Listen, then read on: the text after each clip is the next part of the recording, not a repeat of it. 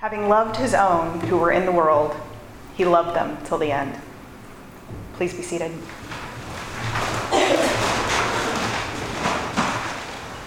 I've been thinking a lot about what loving one's own to the end looks like, what it feels like. Tonight, we observe two actions instituted by Jesus as examples of what that love looks like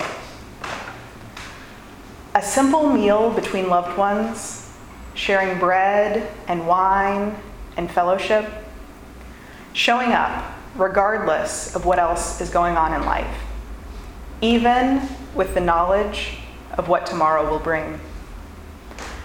We sometimes ask the question of one another What would you do if you had 24 hours left to live? We don't have to wonder how Jesus would, answer that question. He chose to participate in the most mundane event dinner with his loved ones. Recommitting to the relationships he held most dear was at the very top of his bucket list. Jesus selected another everyday activity to express his love for those present at the meal. As countercultural and potentially vulnerable as it may seem to us to expose our feet to those who might not normally see them, it was not at all odd for the disciples to have their feet washed.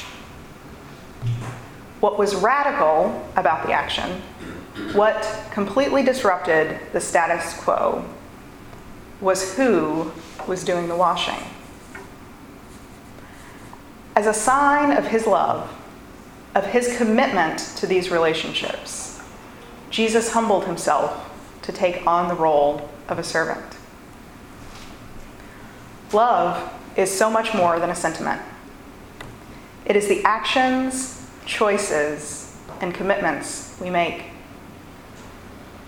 As presiding bishop Michael Curry says, as a sentiment, love is more about what I'm getting out of it than what you're getting out of it. But as a commitment, love means I'm seeking your self interest as well as my own, and maybe above and beyond mine. Having, having given two concrete examples of how he loved his own, Jesus commanded them to love one another.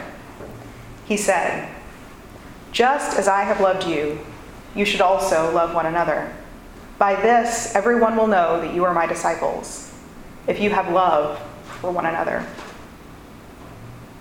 While Jesus' instruction to love one another might seem self evident to those of us with 2,000 years of Christian history behind us, in its original context, it is far more relevant to those in the room than they are yet aware at this point in the story. The command comes near the beginning of what is known as Jesus' farewell discourse in the Gospel of John. In the context of the Last Supper, after having washed their feet, Jesus makes one last attempt to impart his message to his clueless disciples. Five chapters are devoted to this discourse, during which Jesus gives the command to love one another as he loved them three times. The repetition and the urgency of this message can be felt as the story unfolds. It's as if Jesus is saying, You can do this. Even though you don't yet understand what's about to happen, you can do this because I've shown you, because I've given you an example of how this works. It is not a coincidence that love is the focus for Jesus on the last night of his life. Indeed, love is the thread woven throughout the life of God incarnate. The Word became flesh and lived among us. God could have stayed wholly separate from the, the everyday cares and concerns of humanity.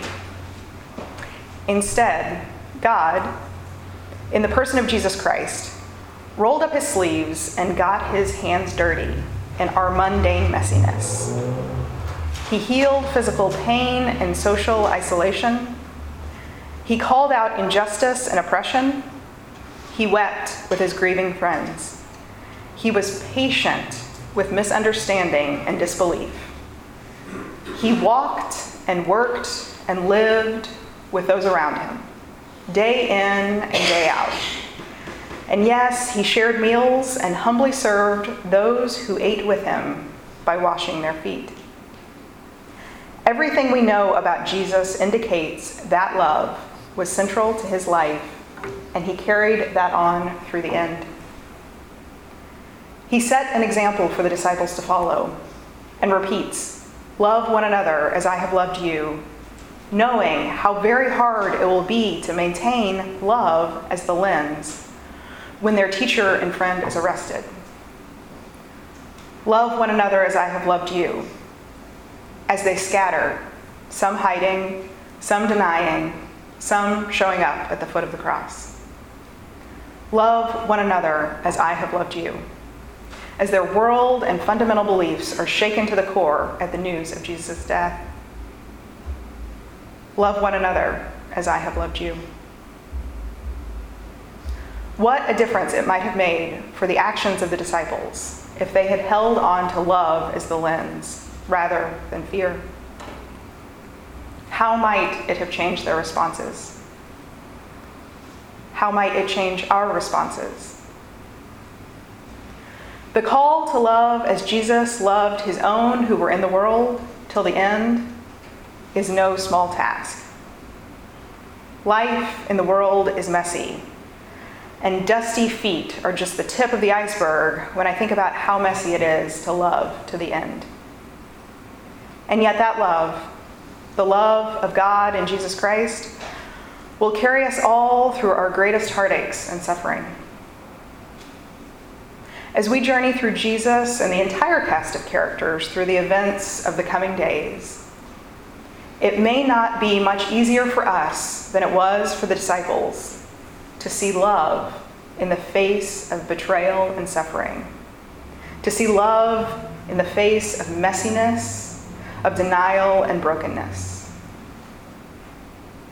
I invite you to hold on to love as the lens through which you view everything that happens between now and the joy of Easter morning.